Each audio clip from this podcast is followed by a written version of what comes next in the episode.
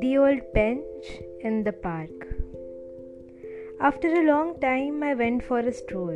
As I used to go earlier, same route, few similar faces and smile. The air was a bit cooler, the same old aroma of the bakery, lots of leaves around, a perfect weather which would double all the emotions.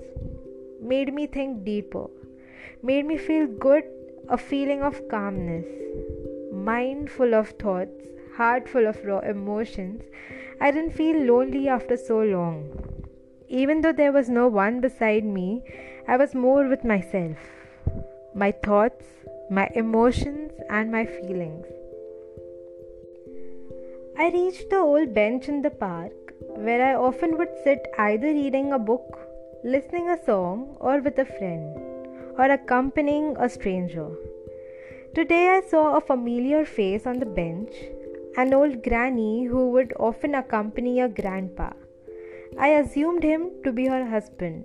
They always had a book reading together, sharing their views, laughing, and eating snacks that would always put a happy curve on my face. I greeted her asking how she was doing, and it was good seeing her after many days. I asked her about her husband, and as unusual, instead of reading, what was she writing? She sweetly said, The man you are talking about isn't my husband. He is a friend, a boyfriend, a confidant, a person she waited for to meet one day, lifelong, who is no more but is still here, listening to me, and this is an anecdote I am writing for him.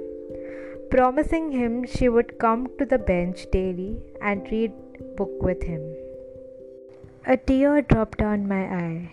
I kept listening to her, engrossed with my thoughts that this bench has lived and been part of so many stories and lives.